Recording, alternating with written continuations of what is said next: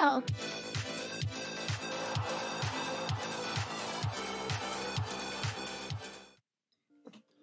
Welcome back to For Geeks by Geeks, the place where geeks come to geek out. As always, I'm Boser. I'm T. Look, it's two heads. It is two heads. Better heads. than one. Can we? One day we're going to be together, and then we can. Oh wait, this way. Nope. And now we can be one head. Th- Can you? I really want somebody to draw the god awful fusion that we would have just became. Yes, please. We'll commission. That would be atrocious to so many levels. I don't think so. I think it's going to take our best quality. No. Problem is how long the fusion would have just taken. Oh, is it not supposed to take that long? No, it's supposed to be instantaneous. That's why Gotenks took forever to get to that point because it was impatient children. And before that was so bad, I'd either been a fat or skinny version. See, Iggy gets it. We're already the fat and skinny version is the problem.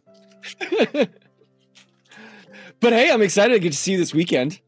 True. We're gonna act like we're gonna make content together, and that's not gonna be the case. We're just gonna get drunk We won't. and not do that. We're just gonna have a big slumber party. This man's is making me clean out my guest room. Listen, I told Honestly- you we can sleep wherever. And You're gonna be technically the first- speaking, your wife said you need to clean out your guest room. She did not. You did not talk to her. you know how I know? Because last time you you asked me to ask her something because you were afraid to talk to her yourself. True. That hasn't changed. But anyway, if this is your first Geek Out Sesh, um, this is it. This is pretty much why you came. No, it's It not. doesn't get much better than this. it gets way better when we bring our guest on in just a moment. But we do this each and every Monday night at 8:30 Eastern Standard live on Twitch and YouTube. Uh, so you can be joining us live if you aren't live now, like Bath, like Ignatius. Thank you guys Wait, for being live here on. YouTube right now? We sure are, baby. Or if you're not able to join live, that's okay. We love you through it. And we love the fact that you're watching back on YouTube or listening back on podcasts after the fact. Um, because have you heard we've hit YouTube partner? There's enough of you watching this bullshit. YouTube's like, hey, do you want to do this? We're almost said at 1.1k subscribers. Hey, we'll take it. And this week we made 22 cents. Hey, Thank all of you. is that before or after tax? I uh I think it's I don't think they tax it. I was trying to I'm remember so glad that once we start making money, it's going to be entirely your responsibility to file all of that. damn. I think I'm just gonna take it to my wife. like can you just tack this on? I'm still at 1040EZ, but with all the extra paperwork I get nowadays, I'm paying somebody to do my taxes this year because I can't keep doing this shit. It keeps getting more and more complicated. every year. It's it's worth the money, honestly. But honestly, thank you to you for tuning in tonight because tonight's gonna be a really cool discussion. If you can't tell by the music, um, it might be a little less hilarity than normal, just by a smidgen. But I'm anticipating some actually really honest, deep conversations about a topic that a lot of people don't want to talk about enough, which is death. Um, I believe that we're going to be talking about dealing with death in the TTRPG setting and how you deal with your characters, but that just reverberates to a wider conversation about how we deal with it as humans. Because at the end of the day, at the TTRPG table, we're all still just humans avoiding that scary stare into the darkness. Are you Call afraid it of the death? Abyss. Um, I mean, if we really want to open that can of worms, I'm more afraid that I'll actually do it to myself than of it itself. So you're more afraid of yourself than of it. Correct. I'm more afraid that I'll probably kill somebody else on accident in my lifetime. I mean, that is something viable to fear. I'm more concerned I'm going to hug a tree at high speeds. Mm-hmm. Yeah. Mm-hmm. See, already I'm getting uncomfy, but bring it on. Bring it on. I've had just a couple beers to loosen me up tonight. Just a Just couple. throwing- honestly, just a couple. But if you're ready, I'm ready. I'm excited to bring in our guests tonight. Um, Ready, I they, think, is a bit of a stretch, but What are you feeling then? Describe. oh, your I had a full on breakdown last week over this concept, so we're gonna see how well this goes for me. Oh yeah, Oh, then I'm really excited. I'm really glad that you're here for this because this was a guest that you found first. shout out Twitter. I, I'm going to be honest. I don't know if this was somebody that Brit sent my way or if this was somebody that came up and suggested because Eli was pushing their uh, Ghost-Fi because they were looking for people to play live, which I promise is on our to do list. I have not forgotten that portion of this arrangement. By the way, Wrath of Khan, Joshua Khan himself, not afraid of dying, afraid of how I might die. See, the That's thing with Josh is he's either going to die in an overly comical way or overly traumatic way. There's no in between with the life that he lives. That's so accurate. That's so accurate. And Josh, while you're in the chat, name today's question of the day, which is without naming them, what's something you wish you could say to someone who has passed on? Oh, it's Mama Khan. Hi, Mama Khan. Sorry, we just- Joshed you, and it's not Josh at all. It's the better one. Um, but we were bringing in our guests, so Yeah. get excited because they have done so much. Like the more that I got into their bio that they sent, I was like, "Holy shit! What have they not done?" Oh yeah, and much then more they- impressive than we are. Oh, clearly, uh, um, what have they not done? And they still have time to create really cool things like Ghostfi, as well as other TTRPG things, games, and resources that we're going to talk about a little bit. We may just not focus on it, but please give it up. Give a big round of applause and all the kinds of chats for the one and only Eli Hauschel. Hello. Hi, hello. How are you guys doing? There it is. He's panicking, looking for Right. the applause. There it is. There's only so much I can do with my stupid trackpad of a mouse. oh yeah, thank you. How are you Monday. feeling tonight on this Monday night? I'm good. I can't complain. Um, I just got back from being in the woods uh, over the weekend in the Sedona, so you know I'm I'm vibing on a Monday for once. Was that like a healing moment, or you got lost in the woods and survived for your and like fought for your life? Oh, it was yeah, it was definitely like going get trying to get out of get out of town for a, a minute. It, it was a like, group of friends uh, all together, just you know, going to stand out in nature and take a deep breath for a second. oh, you. See, that just sounds more stressful than anything else to me.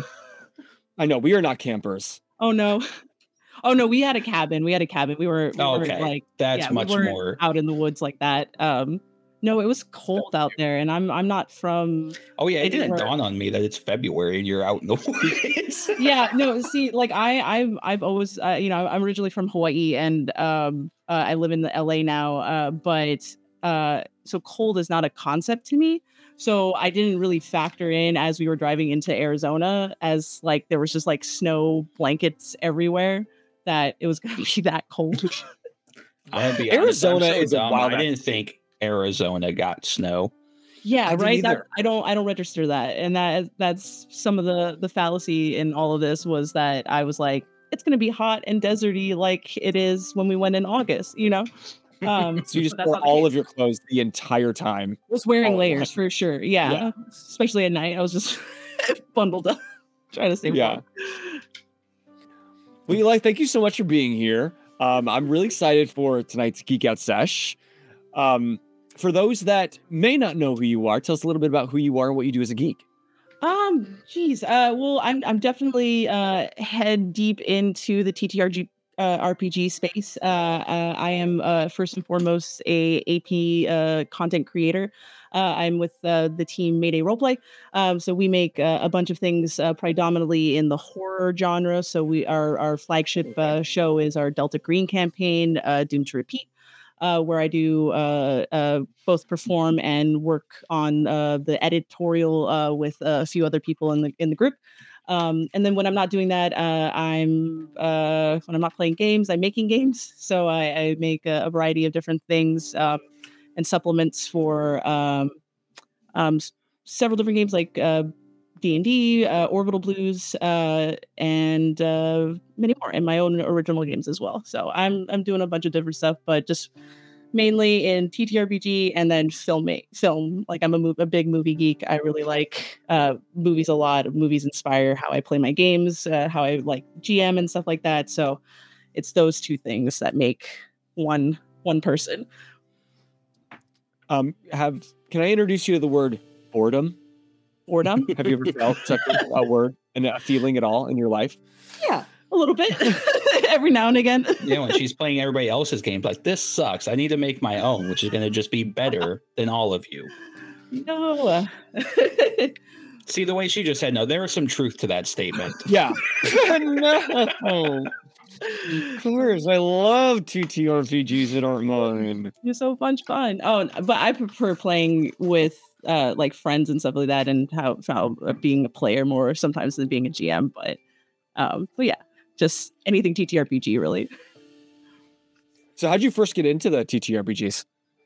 Um, you know, TTRPG is actually like really new for me. Like, I didn't really get into it until like 2019, and then kind of just dive deeper as the pandemic keeps going on. Um, so yeah, I mean, I, I used to, um, I, I, I tell people a lot. I used to do a thing while I was growing up called uh, role playing blogs, which is like Tumblr based, forum based. You go in and you play Oh, a okay. character and you write up, you know, a story about that, and then you interact with other other people that way. So it's it's kind of role play based, but it's more in like writing and and like photos and stuff like that. You build a, a little t- uh, page for yourself on Tumblr as a character, and you just you know role play oh, online. good old Tumblr. What a time Yes, that what was. a time! It was a prime time, and I was so involved. Um, I wasn't on the Tumblr. I was on the Xanga.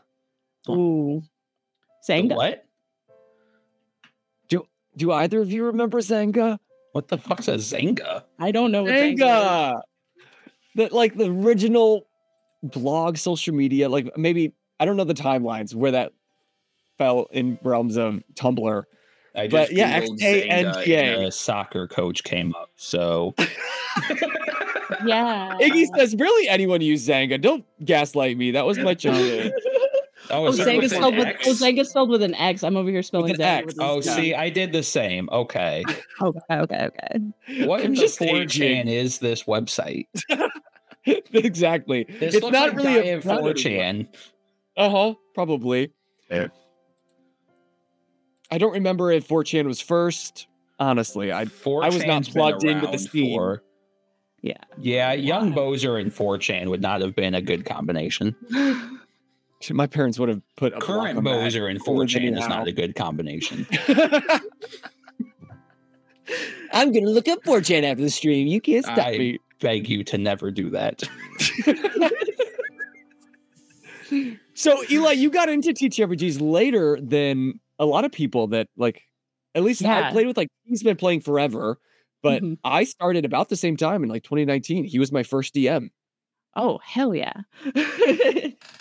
and the friendship continues. It's beautiful. Yeah. So I mean that that's kind of how whatever it worked out. For, yeah. yeah.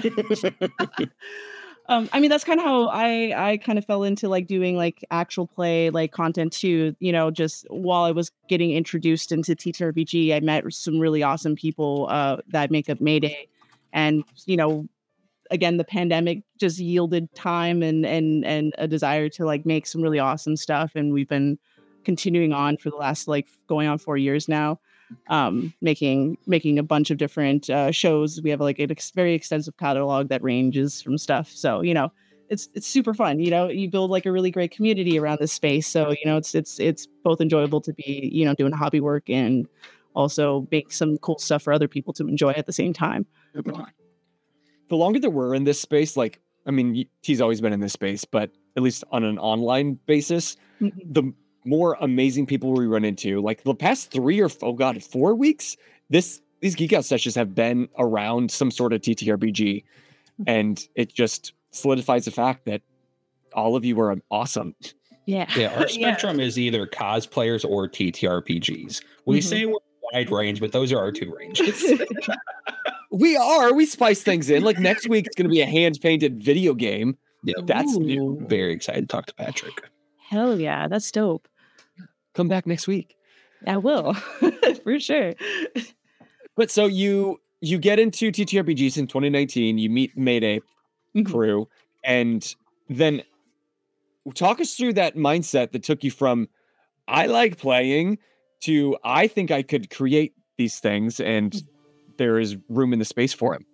Totally. Um yeah, I mean when you know when I got when I made when I met Mayday, we were all like geared towards trying to make some content base and and everybody who uh is in our group is uh, more or less involved in um the film and television industry. We're all we're predominantly Oh, cool. based out in LA.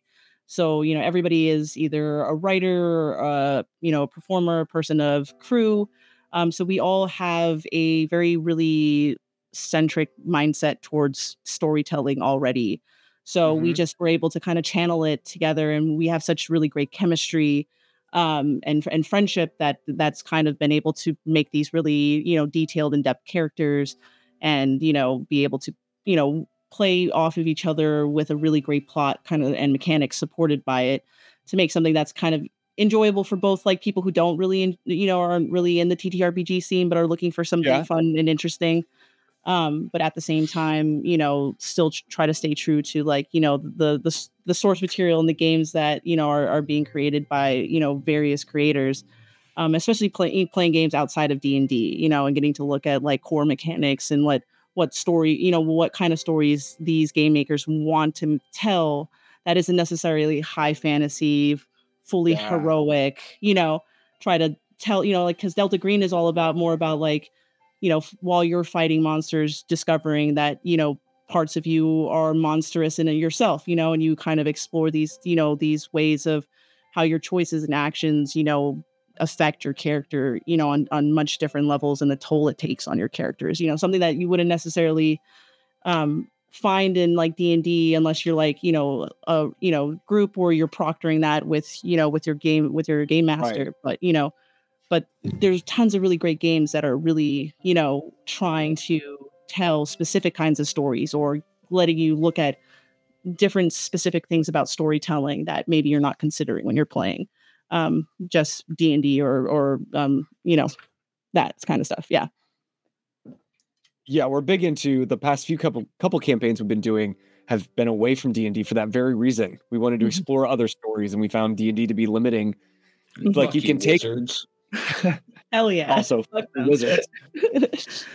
so Um, bad You can kind of force your square peg into a round hole with like bringing your own homebrew into D and D, but there's so many great TTRPG creators out there that who needs to do that.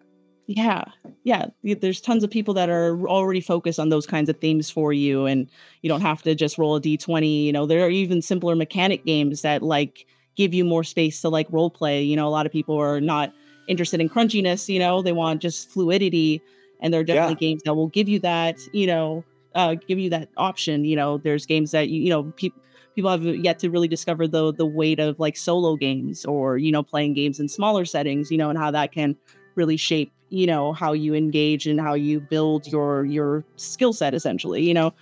Um because at the end of the day while we're playing games we're also learning how to tell stories with each other which is just a foundation of uh, what we do as human beings in general you know we tell stories but we should also learn how to tell stories better and be more effective with our storytelling um so that's always the goal you know especially you know even if you're just doing it for kicks and giggles and like for fun on the side you know you're still stretching those skill sets and you can you know Yeah. you- and you can yeah, improve it because you know that makes it even more fun for everybody too because you know the when you get those really great moments that you will never forget you know that comes from you know picking up on things and you know um, taking a chance and taking a risk and you know being vulnerable um, because you know that's also about storytelling is being a little bit vulnerable um, along the way And the more vulnerable you are, then like that just makes the TTRPG story storytelling so unique to me because it's just like acting, but Totally. that is a setting where like you expect to be vulnerable and or at least you should be. But I find like I was sitting around a table with friends, like a lot of times you don't expect someone to be crying like Yeah. rolling some dice. But it does come out sometimes, and it just makes it that much more magical. Exactly. Especially when you have trust at the table to be able to do that kind of stuff, you know, safety tools as well to kind of, you know, support that and proctor those kinds of things, you know, um, and being comfortable with it at the same time. You know, you, you, when you explore those kinds of themes or certain themes, you know, have to be also comfortable with, you know, what you find, you know, along the way. Cause you, you might have expectations, but, you know, with collaborative storytelling, you know, how people react to eh, things, how people bring their input into it might ultimately shape and change the perspective and the intention of you know what you were coming into it you know but you also have to be open to those kinds of things and be willing Yeah. to to navigate it as well um so it's always good especially when you have you know again going back to indie games you know indie games build mechanics to kind of support those those situations and those themes so that if you need um, to fall back on something you know always fall back on dice on you know on mechanics to kind of you know find fairness or to you know re-anchor things if it gets you know if it goes too far left or far right you Yeah. know? um and you can recenter yourself you know as so that you're always you know focusing on those themes and you know not, not losing sight of the angle you know getting lost in it too because you can easily get lost on really complex stuff um, at the same time I wish I could roll dice in life, like the way that we right do. I mean, you Yeah. can. People might just look at you weird. Like honestly, I don't know. Let's just roll on it. And oh, okay. yeah I'm going to be honest. uh, There's a lot of times I'm like, I honestly could go either way on this. And most people just flip a coin, like, what way am I going to go? There's nothing stopping you from rolling a d20 Yeah. or whatever your preferred dice is to Always make that decision for you. I Yeah, always pack dice with you just one d20 Keep them in my travel leather bag from Minstrel. Just throwing in a plug for an affiliate link. There you go. That's what you get. So speaking of indie TTRPGs, you've created a few Mhm. um, things like salads and sandwiches, an absurd debate game, or We Lick Toad Goblins, which is a goblin CC adventure. What's CC stand for?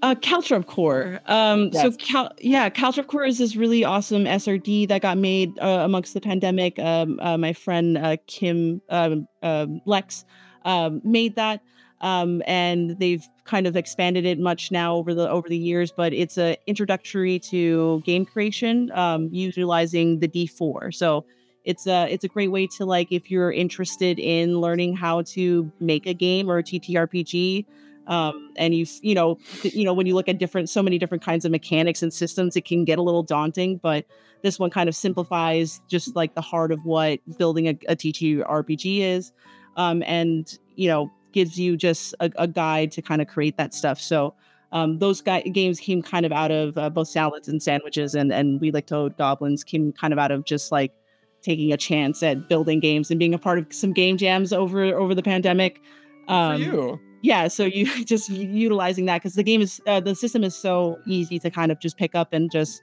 make something and once you i feel like once you get started you know and once you like kind of everything clicks then you can just like start just getting as more complicated as you want to get you know and look at other games that you you enjoy and try to see how those mechanics kind of work and see how they work for what you're trying to like make when you're building a game Well, I do have a very those- important question for you that's been a running running question in the show. And this is gonna it's not gonna make sense, but it makes sense for the show. Is a bread bowl a sandwich? Same question. It's j- just the just the bread bowl Is a bread bowl as a whole a sandwich? This is a debate we've had for about five and bread years bowl, now. bread bowl bread bowl has soup inside of it has right soup inside of it. Oh, then bread bowl is a salad. Oh, What? Yeah, bread bowl is a salad. what? No. Yeah, it's a salad. What? Yeah. Nope. Eli, you broke the internet in my mind. Explain. Explain Um, yourself right now. Well, sal- salads are just a, a mixture of different ingredients uh, and stuff like that, and the bread bowl is just a plate, so it's just a salad. And there are warm. There's such things as warm salad, so I don't want to hear anything about like there's no such thing, yeah, as warm salad. So, Oh, so what constitutes a soup? Oh, soups are salads. Everything's either No. a salad. Everything's either a sandwich or a salad. We have we have a former host uh, that hates that question with a burning passion. Uh, so as soon as I saw the super salad on your website, um, I couldn't pass up bringing this to him. So the moment I can clip this tomorrow and send it to him, I can Oh, ruin his day. So thank you for that. It's so good. Don't worry, it's already clipped. Oh, So soups are dead. No such thing. Just salad or every- everything's a salad. time It's is a weird soup. Exactly. Soup is cereal, but anyways, moving on. Mm-hmm. no, no, I can't think. I need more distinctions in my life. Let's talk about Ghost Fi, shall we? Hell yeah. Because T, you talked to this. Uh, this was something that came in your perspective first. What first attracted you to Ghost Fi in the beginning? So I don't recall if it just Eli popped up with X's new suggested or if Britt specifically sent this one over. Um, because you and I had talked a couple or a little bit on X or Twitter, whatever fucking hmm. bullshit we want to call this at this point in time. Um, because you were asking people to play this as an actual play. Um, and we have a show called the RPG Project where we take indie content creators and we're like, hey, here's other games you can play other than D&D. Fuck you, Wizards of the Coast. Um, and this was one that I'm trying to constantly find different avenues to adventure down uh, because outside of just in-game TTRPGs, death is a very common fallacy and a lot of people fear it in the sense of they're not willing to say goodbye to these said characters.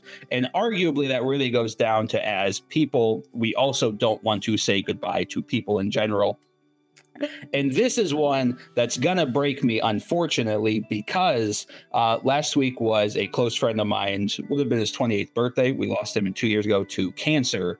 Um, and then his fiance was shot the year after that. Uh, and neither of those things are things I have processed in an emotional, uh, appropriate response. Uh, and so this is one of those things, whether I do it solo or break myself to those who should not see me broken to that degree in a group. Um, this is on my top of my to do list uh, to help me grieve and process my emotions like a functioning adult and not keep drinking that. yeah. So, for those that haven't already delved deep into Ghost Fi, tell us a little bit for those at home. What is it, and what makes it different than a typical indie TTRPG? Um. Yeah. So, um, Ghostfi is, I think, I consider it both like a game and just like a tool, because kind of like what what T was saying, that um, you know, a lot of people, though, while mechanics are built into most games involving how to handle death, you know, um, I have, you know, at many tables that I've sat at playing different games, you know, there's always been that reluctancy to kind of deal with that stuff, you know a lot of you know a lot of people will either like you know i that i feel like sometimes that's the motivation of min maxers and stuff like that or like people who want to like go out of their way to make sure that they're super armored or all of that stuff you know is to kind of protect themselves from dying um so and you know as somebody who enjoys you know storytelling and and and and creating like that um i I don't want to say I was disappointed, but I was just like, well, how do we, you know, it, it was more of like, how do we like bridge that? How do we get people to be more comfortable with confronting those things? Because, you know, it's just, it's just a part of, you know, a part of, um, just what we we deal with and what we what we do you know and part of telling stories is you know especially in media is uh, in one way you know teaching about things that happen in life you know and how people respond to that you know there's tons of movies and tons of television shows that you know brush upon these concepts and these themes and you know they they do it with you know care and grace and with with intention um to show you the bads and the goods of it you know how people don't handle grief and how those the, you know how you know someone might get stuck in those kinds of situations um you know or how people do end up finding that that resolve that that bit of peace you know and they're you know so we should be able to kind of with the mechanics that these uh, that any game makes along with um with some help or some you know comfortability about it you know you know open your opportunities for those kinds of situations and Ghost-Fi is kind of that kind of way where you can either bring a you know your own build your own kind of character and it's very like narrative based so that you know there's no mechanics in necessarily the creation of of a character um, which allows you to also bring you know past characters into this kind of situation because you know many of us lose characters along the, along the way especially for those right. who who are in the hobby for for years and years and years of have lost characters but you know um sometimes it, it sucks to lose a character because you know you had hopes and dreams and aspirations for them and there's not a level you don't always find the catharsis that comes with losing a character.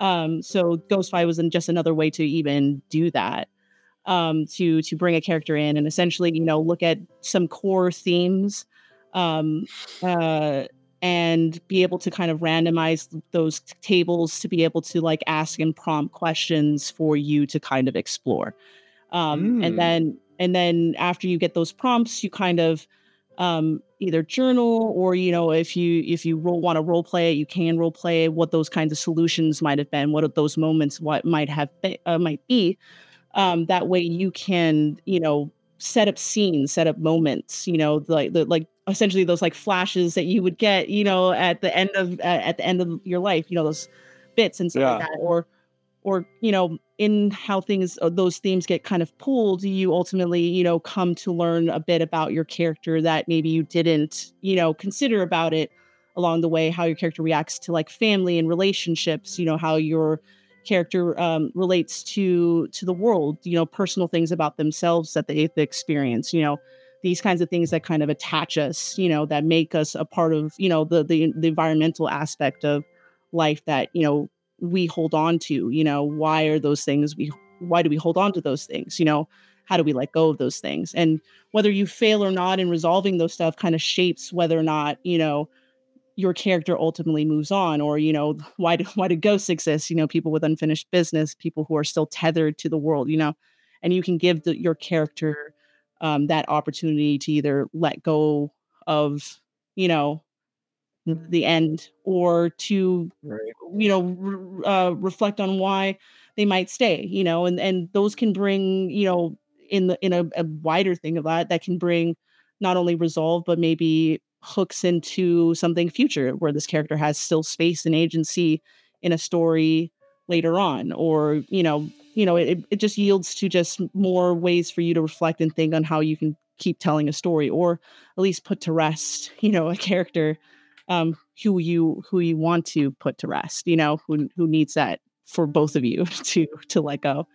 Um you know, so yeah so it's a very simple game um and and Ghost-Fi also you know it just gives you that opportunity to play like by yourself as a solo game to co-op where you're playing with two people together and you're both sharing an experience together um, or to play guided in a traditional uh, art role playing setting with a GM and you know a character, and that just allows you to be flexible with how you um, record and and um, make this this um, uh, record the the overall experience of the game. You know, you can yeah. write it, you can you role play it, you can do a variety of things. You know. The, okay, that's what I was curious about. Was what a session looks like? So yeah, the best thing about it is while it can be its own like standalone game in itself, it's also largely a very quick and easy tool to use that you can quickly pull into any pro or like any system that you are currently playing. Mm-hmm. Um, because as somebody who's played 12 different TTRPGs that I can confidently say like I'm comfortable with rules on, none of them really have anything to deal with death. I'm like, oh, your character's dead. Okay, well, here's now you start your new character and having something like this available because at the end of the day you take out your introduction your cover um, and then your credits there you're talking what a 12 page pdf mm-hmm. for you to confidently be able to handle a situation again whether you're by yourself and you're working through this or you want to run this at your table when a death takes place. It really opens up a guided way for you to bring something that's such a large facet, not only in life, but in games that is so largely glossed over which I've never understood, especially with games like Dungeons and Dragons, where it's all about telling the tale of your hero. The tales of the hero don't come until the hero is dead. And that's mm-hmm. just grossly glossed over and anything that Wizards has ever produced, um, which doesn't make sense because outside of you making these grandiose campaigns where you play 100 years in the past and then 100 years in the future, and the deaths of those characters have a significant impact, without you signifying the death and process and moving on of these characters, they you played them for nothing at that point. You lived them and then you're allowing them to be forgotten by not allowing them to finish the final chapter of their life. Mm-hmm. It is. Yeah, I'm I'm reminded to some of the TTRPGs experience that you have brought us into T that it's like you were trying to help us at least explore that option.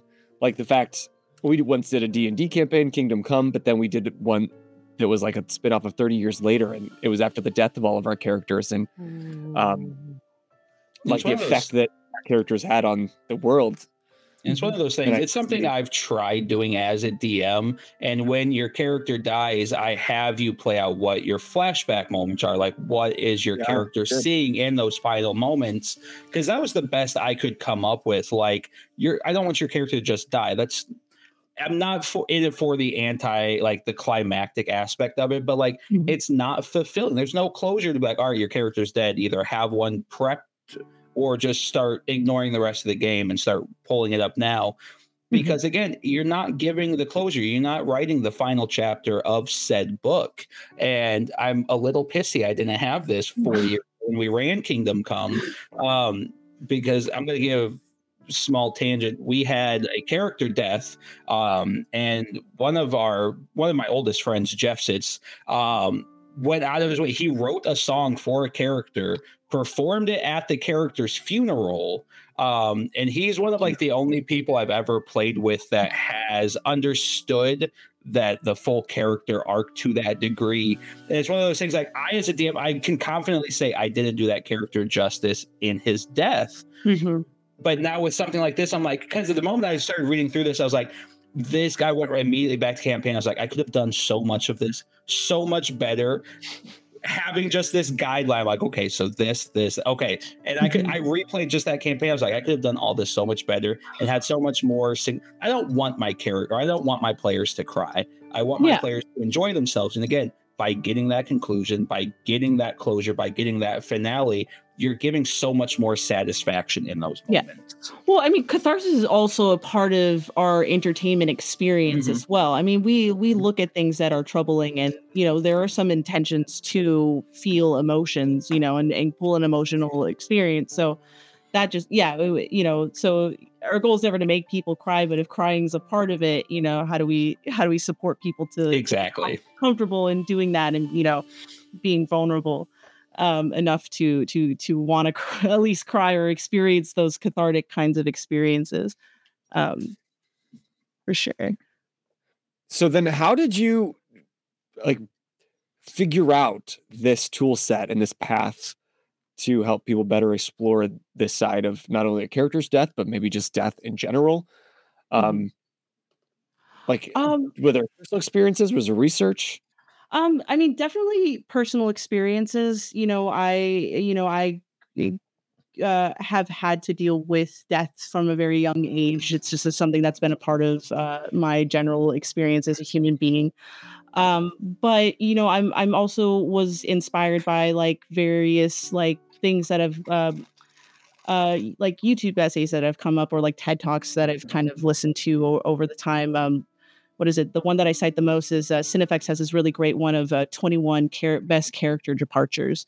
Um, and it's just a, a, a, list of various movies and just talks about the overall reason why we say goodbye or why characters say goodbye at the end of the day.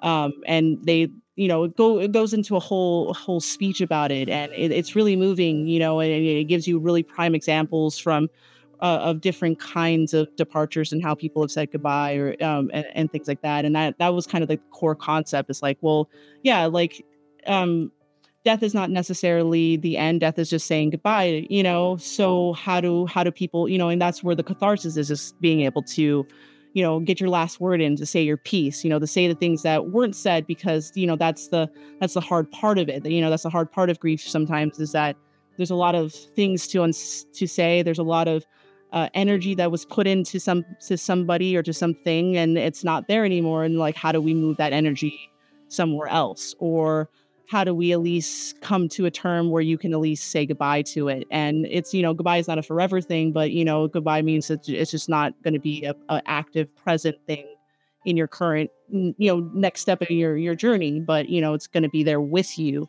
um that way you can just find a level of just general peace so you know that and um, what is it? The, this really great TED talk um, from uh, this uh, woman named Megan Devine um, uh, talking about how to help uh, agree uh, with a friend, and you know, it talks a lot about you know that you know we often want to help people in hard times, but it's more about sitting with it and experiencing it. You know, and you know we, sometimes when you confront grief or when you confront death you can't be headstrong about it. You can't power your way through it. You mm-hmm. have to kind of accept it.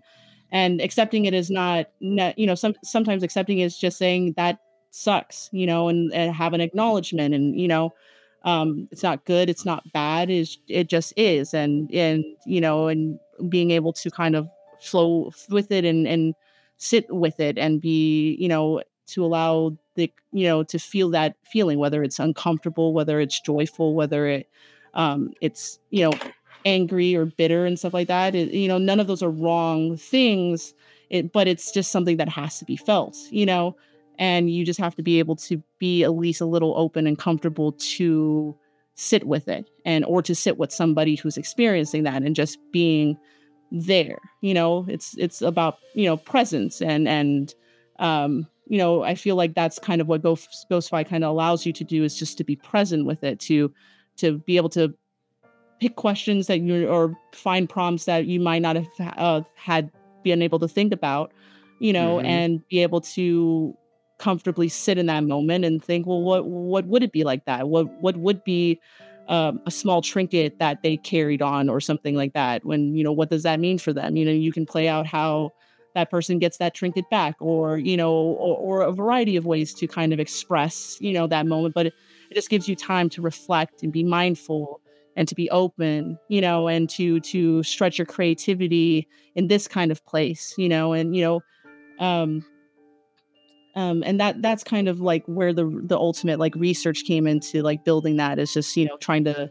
articulate those kinds of those feelings and those those examples from from those those places um, but yeah, did you have to like yeah. fix other people's brains to like?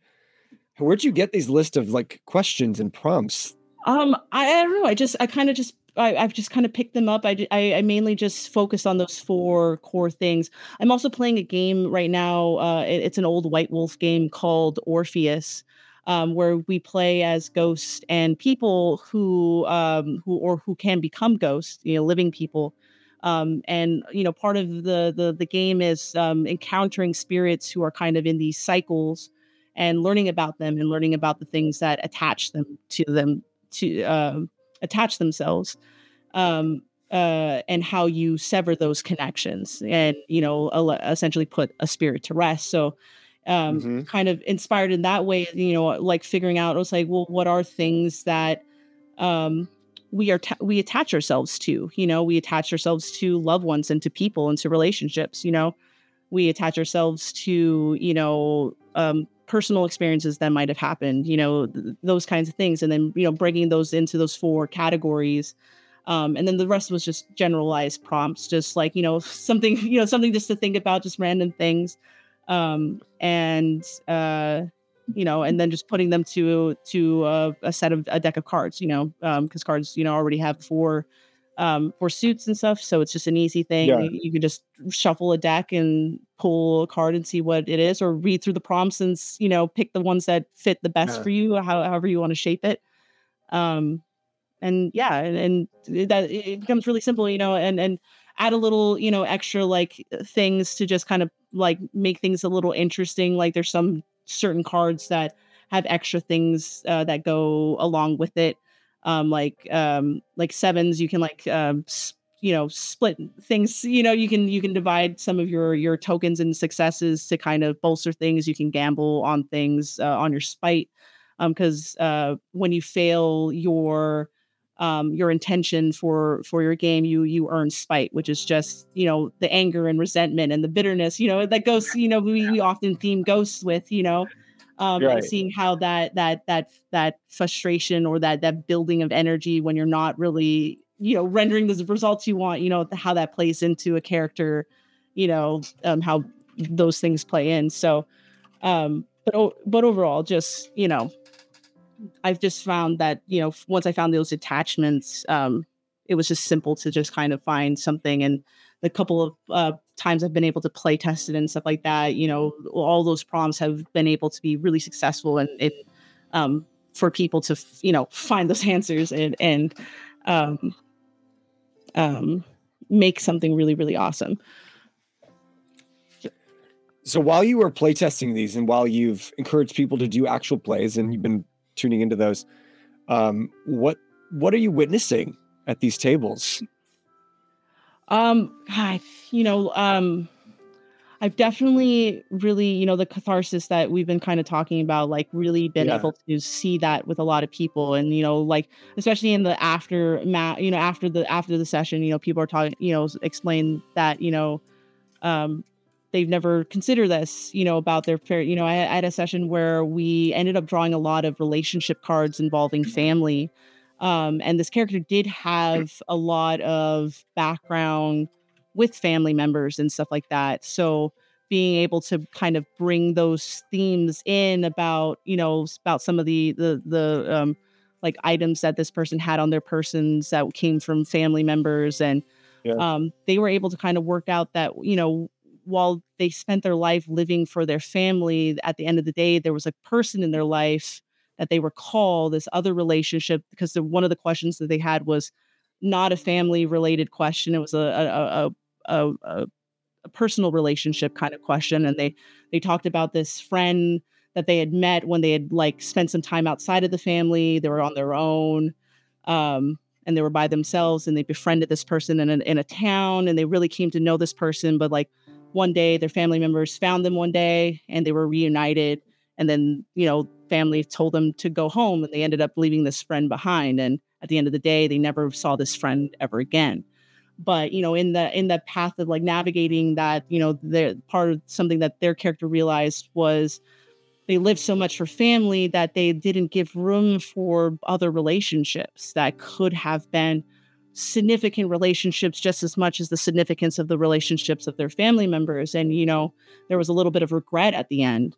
You know one of those tethers was learning how to let go you know the lost opportunity and really budding a, a, a friendship that was really um, significant in their life, but they chose a different path, you know, and it wasn't necessarily wrong, but it just, you know, you didn't get to say goodbye to this one person that, you know, also meant the world to you, you know, and that, mm-hmm. you know, so that, you know, that it really moved that person, you know, when, when we were getting into the final um end game uh, end game stuff where we, you know, we're talking about like, how do we move on from here? How do we let go, you know, and com- coming to accept the fact that, you know, as much as you know those relationships were lost there were still good relationships that were built and we can be okay with that knowing that there was a little regret along the way um, but there was still something made out of it you know and this character was at the end able to uh, be put to rest you know so it, it I, there's been just such beautiful like opportunities to just see characters at a different at a different angle and you know and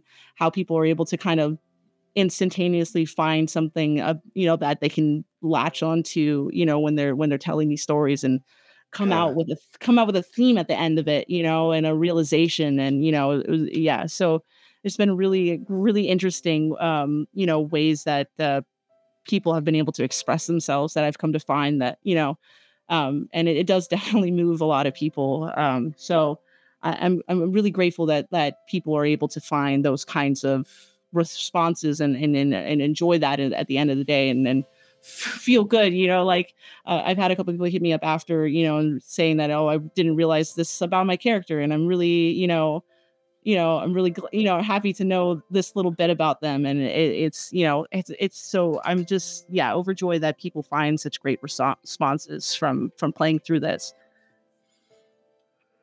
I think it's just such a healthy way to help discover yourself because a lot of times yeah. most people are playing characters of the person they want to be, the person that they never got to be, just totally. variations of themselves or parts of themselves so having this be a guide for them to discover again whether they disguise it as parts of their own character that they're going through, mm-hmm. they're really learning how to process these types of things them for themselves. Yeah. Because let's yeah. be honest, how many of us are going to go out of our way to pick up a book for a self help book like, oh, here are the five grieving. This is what you're going to experience. Because nobody it's not that people aren't willing to admit and do that type of work, but the ty- that type of self actualization, it's a difficult and challenging things to do. But when you have something disguised as a game that's mm-hmm. going to get you through those processes with a support system, because you're not going to play this game with strangers. That's not the, you can, yeah. but it's not going to have the same effect with you having a table that you can trust, be open with, be honest with, mm-hmm. and have that likelihood of you having an emotional reaction to the things that are going to kind of play out. So this really is a way for people to get those they trust and care about and really help them process things about themselves they haven't had the opportunity to. And again, you do it in a way where it's a game so you can almost trick people into like, "Hey, we should play this game that I'm trying." And you can also be like, "Hey, listen, you're not processing this, so we're going to mm-hmm. act like uh, we're playing a game, but we're going to get you through these traumas one way or the other. Yeah. I mean, also, I think it also helps brings, you know, not that resentment is ever the goal, but resentment can build, you know, when mm-hmm. you lose a character, especially when you're like holding on to a character that you, that you found so precious. Yep. And, and you know, usually, you know, uh, I like to the, see the the good side of it. That most intentional, you know, intentions is not to kill off a character, but those things just happen, you know, and mm-hmm. I feel like this is also a way to get people to find fair mechanics to be able to process, you know, just the, the just that little bit, you know, so you know that way you can move on to your next character knowing that, you know, um, there was something satisfying that came yep. out of out, out of yeah. this as well, you know. So it helps, you know, the health of your table as well, you know, and that's the importance of safety tools in general, or you know, working on aftercare stuff, you know, because this could absolutely be a part of your aftercare with your table when when you deal with things uh, when when hard themes uh, come up. Um, so you know having these kinds of side supplements and stuff like that that support as many game systems as, as it possibly can you know um, keeps tables going and keeps them healthy and keeps them safe um, but also you know allows themes and storytelling to also take place and do the, that emotional processing too because you know we all walk off sets uh, off set, uh, sessions you know with a lot of emotional baggage you know? Whether, whether it's good emotions of being like hyped up and stuff like that to you know when we have to tell harder things and you feel a bit of sadness or a bit of frustration you know those things happen because you know that we're invoking emotional responses in in in the way we're you know in, in telling stories. So you know sometimes it's about how we help decompress and and process those things as yeah. well um and and giving support in those places you know because we also don't consider that you know because we often and especially in the hobby when we're hobby focused that you know this is just a game you know? But you know games also you know need a little bit of decompression too you know in the same way that in sports you would cool down uh, at the end of a, a game or after practice or something like that, you also need opportunities to find ways to cool down when you're when you're done with this stuff because you're you're spending two to four hours, you know, maybe even longer depending on your on your table, you know, and that's a lot of energy being put in one place. So, you know, how do we redirect yeah. that? How do we re- redistribute it back into the other things that we're doing and stuff like that? You know, so you're not just necessarily sitting, you know, at the end of a session, just like a lump staring, you know, staring at a wall. You know, sometimes you can help yourself get out of those things a lot quicker, a lot faster, and you can kind of go about the rest of your day or enjoy the rest of your evening and unwind safely, you know, um, and not be, you know, you know, um, being safe overall. Yeah. But I think T, you hit the nail on the head because like this is so needed and important, especially in the TTRPG piece, uh, whatever the space is called. Because unlike other games where like you you pull out the board or you play the cards and you just like play the actual game, tabletop, you are that player Mhm. on the board and you are internalizing every decision, every thought, every heartbreak, every victory. And it is, like T said, we make characters either based, whether subconsciously or unconsciously, um, characters we want to be or are the opposite of who we are, but still exploring different pieces of our own humanity. And I am just thrilled that you've created a space for people to deal with the death of that, which can be really heartbreaking. But like you said, it gets minimized because it's just a game. Like why why do I feel this heartbroken? Why am I this sad? Hmm. Well, it's just a game. You must be just emotional. No, it's so much deeper than that. Mhm. I think pointing out that aftercare is important is a very important thing because depending on your community, aftercare is a very niche subject. But when Yeah. just as important as a session zero is to set expectation and boundaries and um, where you're going to go in a story, again, that aftercare is very important. Whether you call it that or whatever you want to turn the phrase as, you're going through an emotional process with these people. And yeah, if you don't communicate that, you're losing a part of yourself because if you're not saying what you need to say, if you're not processing what you need to process, unless you are so, unless you're one of those people that is capable of completely detaching yourself away from these characters, which is that you, that's awesome. That's fantastic. I've yet to meet a person that has two separate identities when it comes to being a player and their character.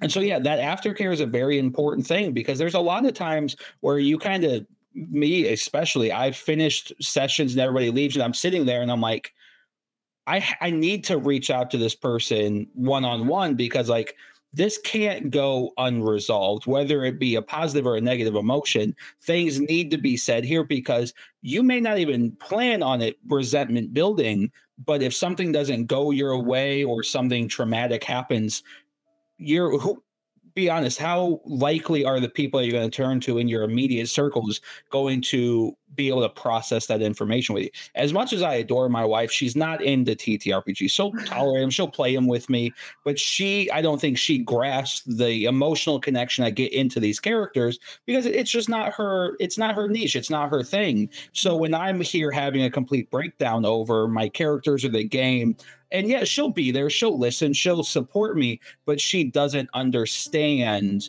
that the depth that I exist inside those. So when you have a table that you're likely going to have similar feelings of to that degree, you need to be able to sit and have that conversation, whether as a group or one on one, to process those complicated emotions. Because otherwise, you're going to have that one person.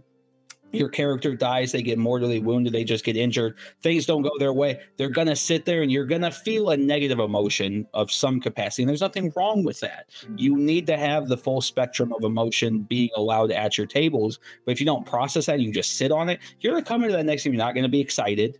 You're going to be negative, assuming the same things are going to happen or something worse is going to happen. And at that point, that's just more psychological damage that you're not only carrying just in a game, that you're bringing in your day to day life because you didn't Mhm. take the time. Mhm. Right. We're talking about important stuff over here. Don't look at me like that. Ramus says, "Why?" the cats don't get it. He's not No. providing proper aftercare. He's being rude. Made me lose my train of thought. Um, but yeah, all those things I said.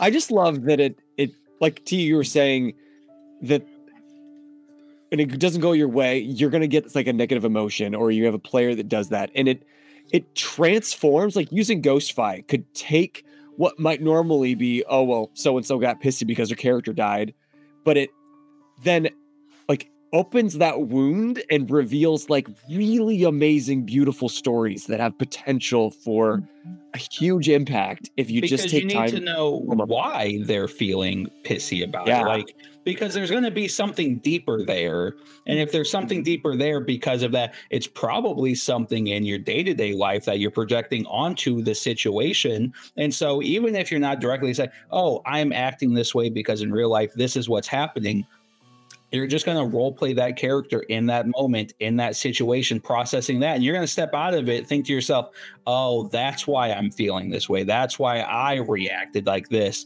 And it's just, I think it's a perfect avenue, especially for somebody like me. I don't handle my emotions properly. I will drink my emotions away. I will do anything other than be honest with myself about them. And this is a fantastic way for me to lie to myself. I'm like, oh, I'm playing a game, but really, I'm going to work through those things that I need to work through, those things I don't tell my spouse, the things I don't tell my therapist, the things I don't tell those closest to me because you're embarrassed, ashamed, whatever it might be. You have a way for you to start with A to get to whatever letter you need to get to to process out said emotion. Absolutely. Uh, I know what we're doing this weekend. Getting drunk and swallowing our emotions, great idea. Cry slash sleepover. But no, I I do have to give you fantastic props because um, I explore TTRPGs on an endless basis, mm-hmm. uh, and I've yet to find anything even remotely close to something like this. Um, I'll always talk to people. I'm like, ah, there's nothing like this game. And I'm like, I can name five off the top of my head mm-hmm. that I know you pulled ideas from. Um, but I read, I read through Ghost-Fi, and nothing obviously there might be something out there that has a similar vein or avenue to it but i can't name anything of the likes and i'm excited to have something that i can confidently say that's going to go into my games personally that mm-hmm. is going to make me a better person a better gm dm whatever game i feel like running i have a fantastic tool to help me just elevate my game to help everybody else enjoy their experiences better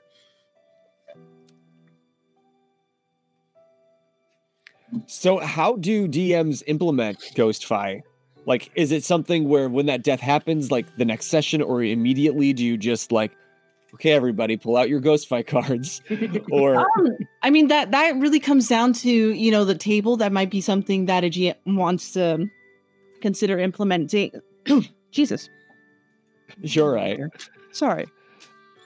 You pull out your Ghost-Fi cards. Yeah. we're gonna play right now. Um, right now. Yeah, but I mean, it's it's more of like you know, th- there's just so much flexibility with this game to just bring it in when you feel it's right to. You know, it could be definitely something that you can set up for, um, you know, a separate time for you guys to have a, a, a one-on-one session. It can be like something that you can um, bring in immediately at the end of the game, or you know, um, if you want to consider stopping your session at that moment or after the, you know, once you get to a, a, a good point to you know utilize some of your your game time to to bring that in. Um you know it really comes down to you know how the table wants to handle that. So that's that's that's just the beauty of it. It's just you know it's there what and available when you need it and you know however you employ it. um yeah it's flexible. There's no there's like no wrong answer essentially you know? Um just whenever you feel it it's appropriate or um um relevant you know to to bring it in okay. you know totally you can bring it in or you can even bring this in at you know character creation you know if you want to explore building a character that um, is dealing with a loss or a death or, or something like that you can utilize this to you set up um, lore that you know your character you might have you know because you might be taking a, a grief wound into your character story and that might be the story yeah. that you're carrying along with you um so you can you can set found you know this could be at the beginning at the end you know wherever you f- feel it appropriate so there you know there's a lot of opportunity around what you can utilize this for um so yeah again there's no there's no wrong answer um but yeah it just comes down to your personal preference we uh so it, referencing back to the first game we played together, it was a game. It was my first homebrew game called Kingdom Come. Mm-hmm. Um, and about halfway through the campaign, it could have been my anxiety. It could have been um, actual emotions going on at the table. But I felt at the table there was just a fuck ton of tension. I was like, there's so much going on. Things aren't being processed. So I forced the characters to do a therapy arc. And mm-hmm. quite literally, I had ever, I, I, think we played like five or six sessions of these characters going to a therapist and playing out different. Like the only one I can really remember uh, was like one of the characters like in their brain they all went to like a summer camp to process their emotions. It was one of those things because i was like the concept of the campaign was like dealing with the seven evils um, and so they had gone through like three or four of the sins and conquered them. Um, but it got to the point where everybody was just like there was there's bitterness with each other. And i was like how do i bring back the enjoyment to the characters? Like they just need a way to process these emotions. So i thought therapy was the answer uh, and then as you would expect with men talking about their emotions um, one of the characters uh, ended up with a wish spell from the deck of many things uh, and then had them forget the entire therapy arc. Was I'm going to give me. you uh, one fact about this individual, and it's going to make complete sense. He's in the military. He's the min maxer. He's Wow. also the min maxer. That I see.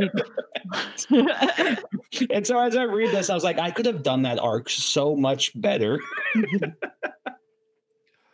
But uh, Wrath of Khan says uh, Kit needed this after the crane accident. In our own campaign, my first homebrew, um, we're using Fate Core to tell the story, and the, one of my characters uh, accidentally made a huge tragedy happen, and she was not okay. And now I'm thinking, shit, like I, I was a bad GM in that moment. I should have done more to help her process those. But like selfishly, I'm like, ooh, I can't wait for her to have to deal with these emotions live on the next session. but I kind of, I kind of believe that. Um, I guess this episode's not quite out yet. Maybe things up next week. That because we didn't deal with that emotions, maybe more fully in that moment. The next session, she was a clam. Like Mhm. T, you kept asking about like what happened, and like normally I would expect her to say more, but I don't even think she knew what to say because she hadn't been, been given the chance to fully process that in a safe space.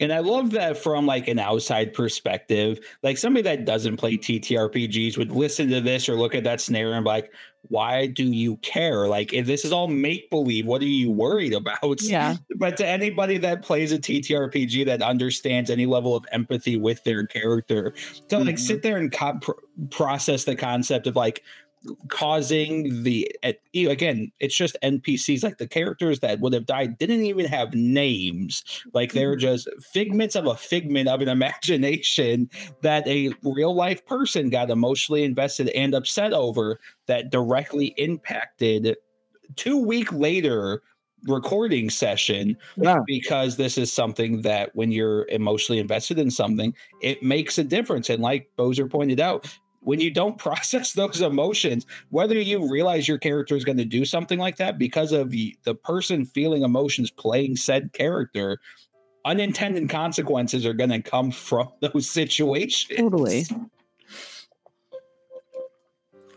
So all in all, we are so glad that you took time and used that big brain of yours to create something like this. And we're going to do our best to help spread the word because like already we've thought of countless opportunities that this would have been helpful for our few campaigns we've done together. Think how many tables there are playing right now that need things like this right now. Totally. Yeah.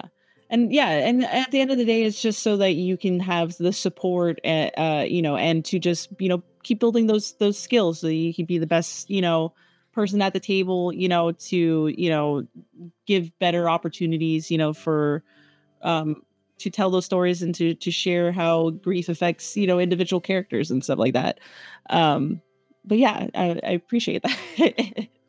um, and I'm And did we glad that it, I mention yeah. Hugely inexpensive. Oh yeah, it's very cheap. Three bucks. totally. Three yeah. dollars, y'all. No, Do So if you haven't already, doing you uh, physical copies at all Um, I, I would love to do physical copies. Um, that's definitely something in the future, especially as I continue to um, build out more different games and supplements and stuff like that. It definitely um, one of my future goals is to to bring um, this this one into a, a published space. So uh, it definitely, hopefully, maybe by the end of this year, there might be some physical options. fantastic Yeah, I'm Um, a physical whore. I like everything having feeling for my Hell yeah. totally. Um, Physically a whore. Um, the the special edition Ghost-Fi though comes with limited edition cover by Dungeon Glitch and three alternative play modes.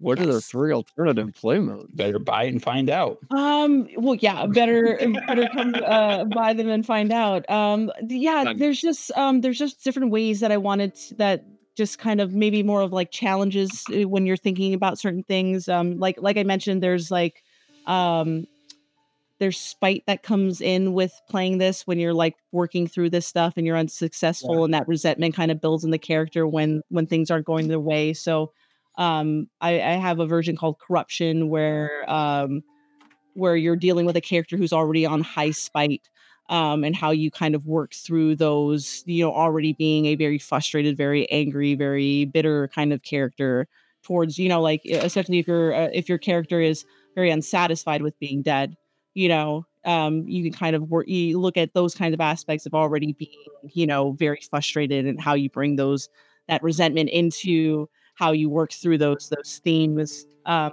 I got ones that are more like versions of um like being alive, you know, like uh, you know, especially when I mentioned like Orpheus, you know, there are characters that are um human beings who are still living that have the uh, uh capabilities of becoming a ghost and that's because they've experienced like near death experiences and stuff like that. So, you know, how does you're still alive, but you've had like a brush in with death, you know, how does that shape your character? How does that change your character? How does that make them reconsider some of the things that they're doing?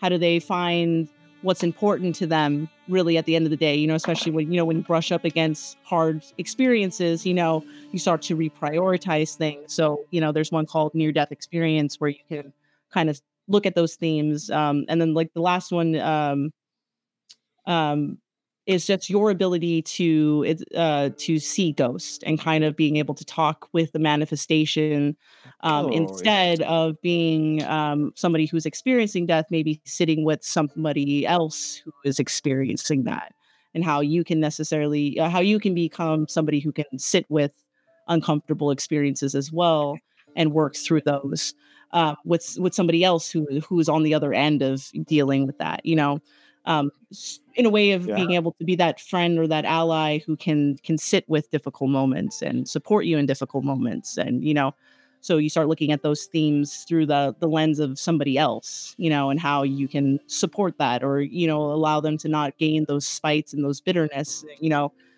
help them work through letting go um, and ultimately saying goodbye to a friend that you've come to see in a different way or shape or form um, and you know finding catharsis also in loss you know um because you're you're you're going to go on this bit of this journey with this this character um so yeah so th- those those kind of things anchored in in the the, the main core book core of pulling cards and stuff like that but just a, an alternate version to kind of look at even more variations to the experience that you know of, around death and grief and how you engage with it um or or how do you overcome it you know when you're dealing with like anger and frustration and bitterness um yeah so those are those are the main uh, main three I'm very curious. Have you, to your knowledge, put this in front of a mental health professional?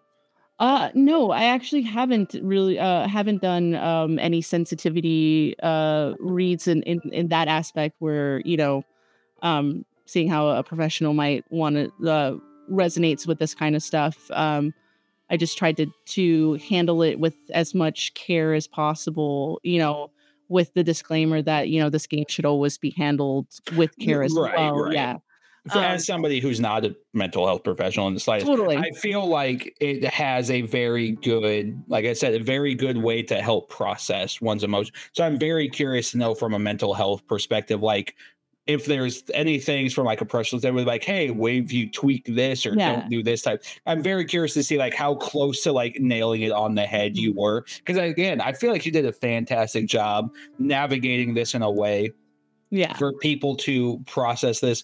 And uh, and again, because let's be honest, in this TTRPG community, there's going to be a lot of cliches that are going to be individuals that will not process their emotions and will not feel like it's their responsibility to do so. I feel like this is just a great way for you to trick people into bettering themselves. Like, hey guys, let's just Yeah. let's play a game real quick. No, no, it's just a game. It's fine. It's you game. don't self actualize at all. Don't worry about it. Yeah. I am so happy that we got to hang out tonight. Yes, thank you. Thank you for having me. This is great.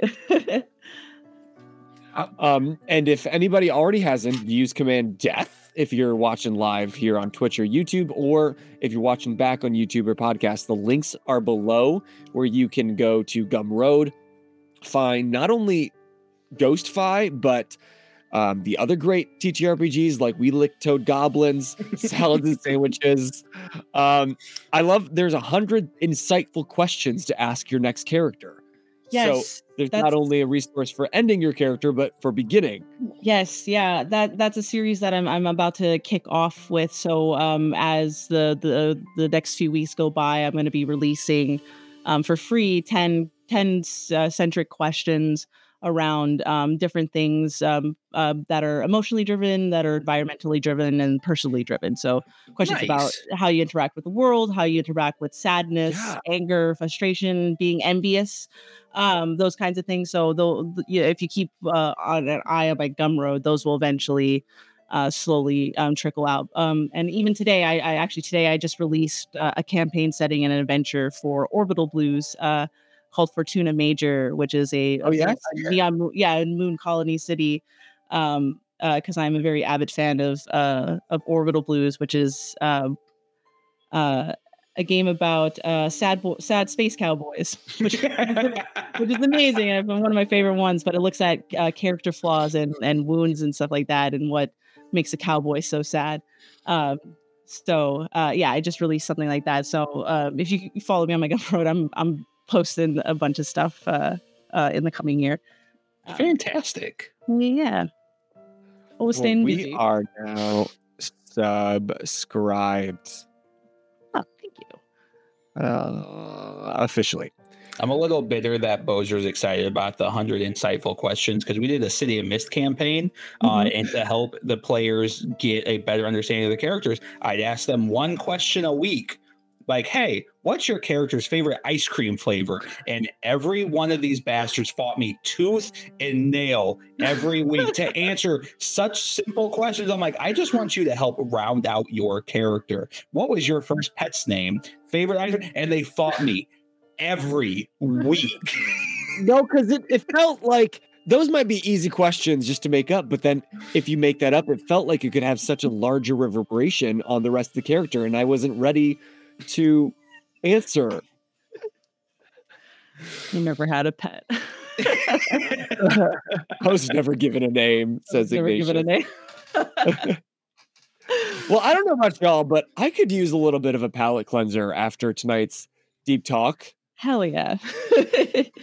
totally. Um, this is Mrs. Boser's great idea. I had some other idea for a game at the end of the night, and then just off the cuff, she comes up with this glorious idea. Oh, So, good. we are going to write an obituary as a Mad Lib. God, now I got to remember what a fucking adverb versus a noun is or adjective. What? See, I can't even remember. Is adverb a thing? That doesn't sound right. Oh, you think I got that deep? That's cute. I thank God. I'm gonna have to be out here googling what is. We're gonna change up the music, just to lighten the mood. Just, uh, yeah. Are these YouTube Oh, yeah. I like this. They are because uh, I got them not from YouTube. now that we're a partner, we have to be like actual cautious about it, and so No, I know. I know the struggle. yeah. But no, this is all proved to you. Went through proper channels. Um, okay, so here's how it works. I've got an obituary. Um, it's not from a real person, doesn't exist. I had AI write me the template. Somewhere, Um, somewhere, it doesn't exist. Sometime, somewhere. Could you just like are we never Infinite universes. Um, so as I read, or first I'm going to collect a series of adjectives, verbs, nouns. Um, you're going to give them to me, and then at the end, I'm going to read the obituary that you guys together created. Are you ready? No. Absolutely ready. Okay, first, um, I need an adjective ending in ing. So like a description word T ending in ing. See, I immediately went to verb. That's an action word. I am aware. That's why I got confused and then I forgot any adjective that ever existed ever. I have not been in Um, school in more years than I care to admit right now. Glistening. Thanks, Izzy. Iggy. There we go. Chat, feel free to chime in. And glistening. Yes, help Okay. us out. Okay. Um, I need another adjective. No. I'm I'm just deciding if I want to add in like a color. Like, uh, I'd like an adjective that that has low energy, What does that but it's mean? an obituary. Has it's an obituary. Still, a lot of the words are like you know lower frequency of describe. That did not give me any further clarification. He's just throwing words together. I'm like, yeah, this makes sense. Don't worry, guys. That's how I live my life. Okay, give me one more describer word. Uh, glistening. Glistening, like a glizzy. That's a, a hot dog for anybody that is wondering. Okay, um, this person needs a name. uh, Hi, Jacob. O'Shine. Jacob, what? Oh, he needs a last name. Oh, damn. Yeah. That that's that's that's a GM's nightmare right now. You're asking. Yep. me. You can check out cantina13.com. Mythos Logos Generator created specifically for our City of Mist campaign, but I use it every day for a great name and description of of what they look like. Uh, Hart. H A R T. Jacob Hart. Ooh, okay. Dig it. Um, uh, give me a date, like uh, a date of the calendar. Oh, I see. I almost said picnic. know what? I'm taking it. um, I need a noun, like a person, place, or thing. Um, uh, Does anybody else's Now- brain just stop during these? yeah, yeah, yeah, no, no, totally. I was like, I don't, don't You're ask me googling questions. nouns. You're asking AI No. to generate nouns, aren't you? No. Park. Park. Park. Okay. Um, another noun Skates. and one more. Ice rink. We just made this Person was quite the uh, profiteer. Um, okay, a different date of the calendar. Um, Kwanzaa. I was just gonna say January. Right? Jacob Hart. Um, I need a feeling word, like an emotion. Lustful. Okay. I'm very scared to know where any of this is going. Say. Um, give me a hobby. Disc golf. Oof. Kind of, You just triggered my wife. Oh no.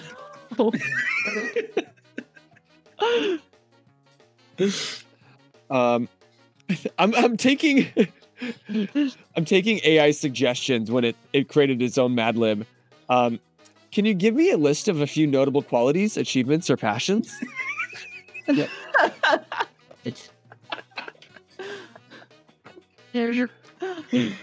What were they remembered for?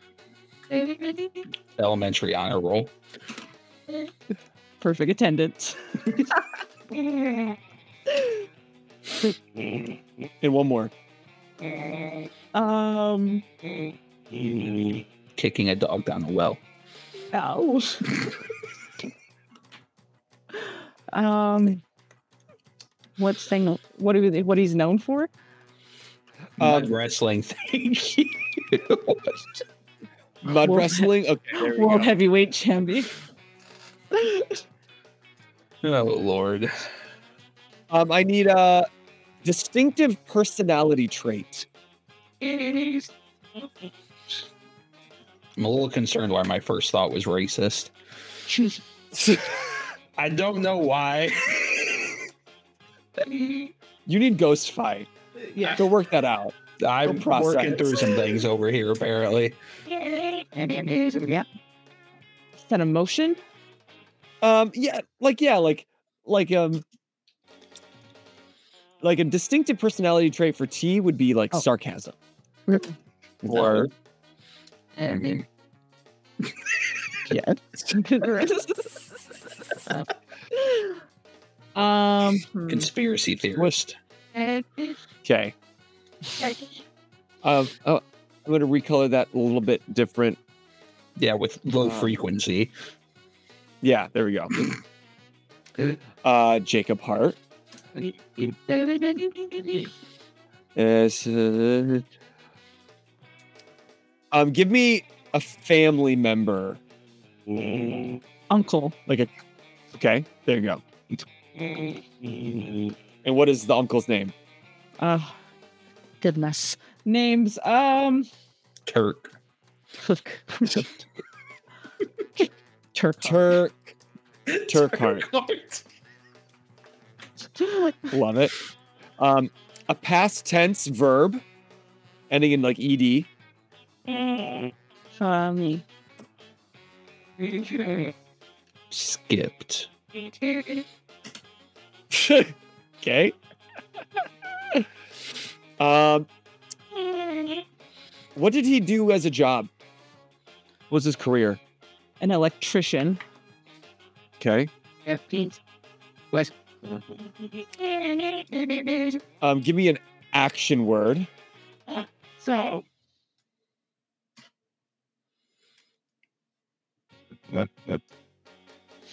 Any verb. I don't think I like Mad Libs. I don't think I f- ever feel more dumb than when trying to think of any word in the English language. Uh. Attack. D- Yeah, I was gonna say deliver. Great. Shout out my wife's Attack on Titan poster directly in front of my face. Perfect. Um, one more calendar date. Um. June. and uh, give me a place. Um. Dairy Queen. Okay. How long is this obituary? Jesus Christ. There's a, just a couple more. couple more. Um, give me a group of items or a, a thing, any sort of noun. Trinkets. yeah, Just. Just another word for money. That is a collection of things. Um, give me one more thing. Barbies. Uh, feeling. well, bitter. Spiteful. Oh, there we go. A. You guys are on the same page. Uh, and two more feelings, and then you're done. Bashful. Um. Smitten.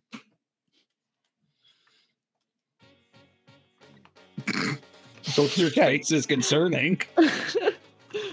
because the text like the context doesn't always work uh, like the, the tense of it so i'm like wait what is the correct tense of smitten are you ready to hear your smutton Mutton. nope Ooh, nope I feel like right. that's something else. Very much so. Smutton. Helmet.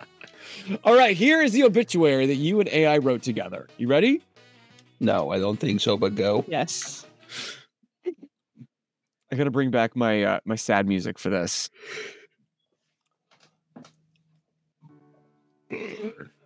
Okay ready? In glistening memory it is with glistening hearts that we announce the passing of jacob hart who departed this world on picnic. He left behind a legacy of parks skates and cherished ice rinks that will forever remain etched in the hearts of his friends and family. Born on Kwanzaa, Jacob Hart lived a life marked by unwavering lust for his loved ones Oh, and and his disc golf community. He will be remembered for his elementary honor roll, perfect attendance, mud wrestling, and demonstrating a spirit of paranoia. Jacob Hart is survived by his beloved uncle, Turk Hart, who will forever hold dear the precious moments shared with him. He also skipped the lives of several countless others through his electrician career, leaving an indelible impact on the community.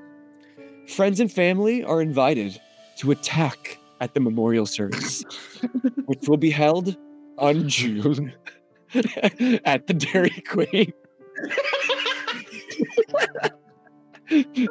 In lieu of flowers, please send trinkets. may his soul find Barbies, and may the memory of his remarkable life provide bitterness to those who mourn his passing. Jacob Hart will deeply be missed, but forever remembered as a source of bashfulness and smutting. I don't know much about Jacob, but I think it might be benefit to society that he might be dead. I'm not gonna lie. You're It gonna might lie. be That as a a whole that it's, he's probably good he's gone. What a, what a spectrum of things. The spectrum's a He great lived a way to full put life. that. Spectrum. yes. Mm. Eli, thank Yeah. you so much for tonight. This Thank you for was a me. magical conversation. Beautiful. Thank you. Thank you for having me. I appreciate it. This is great.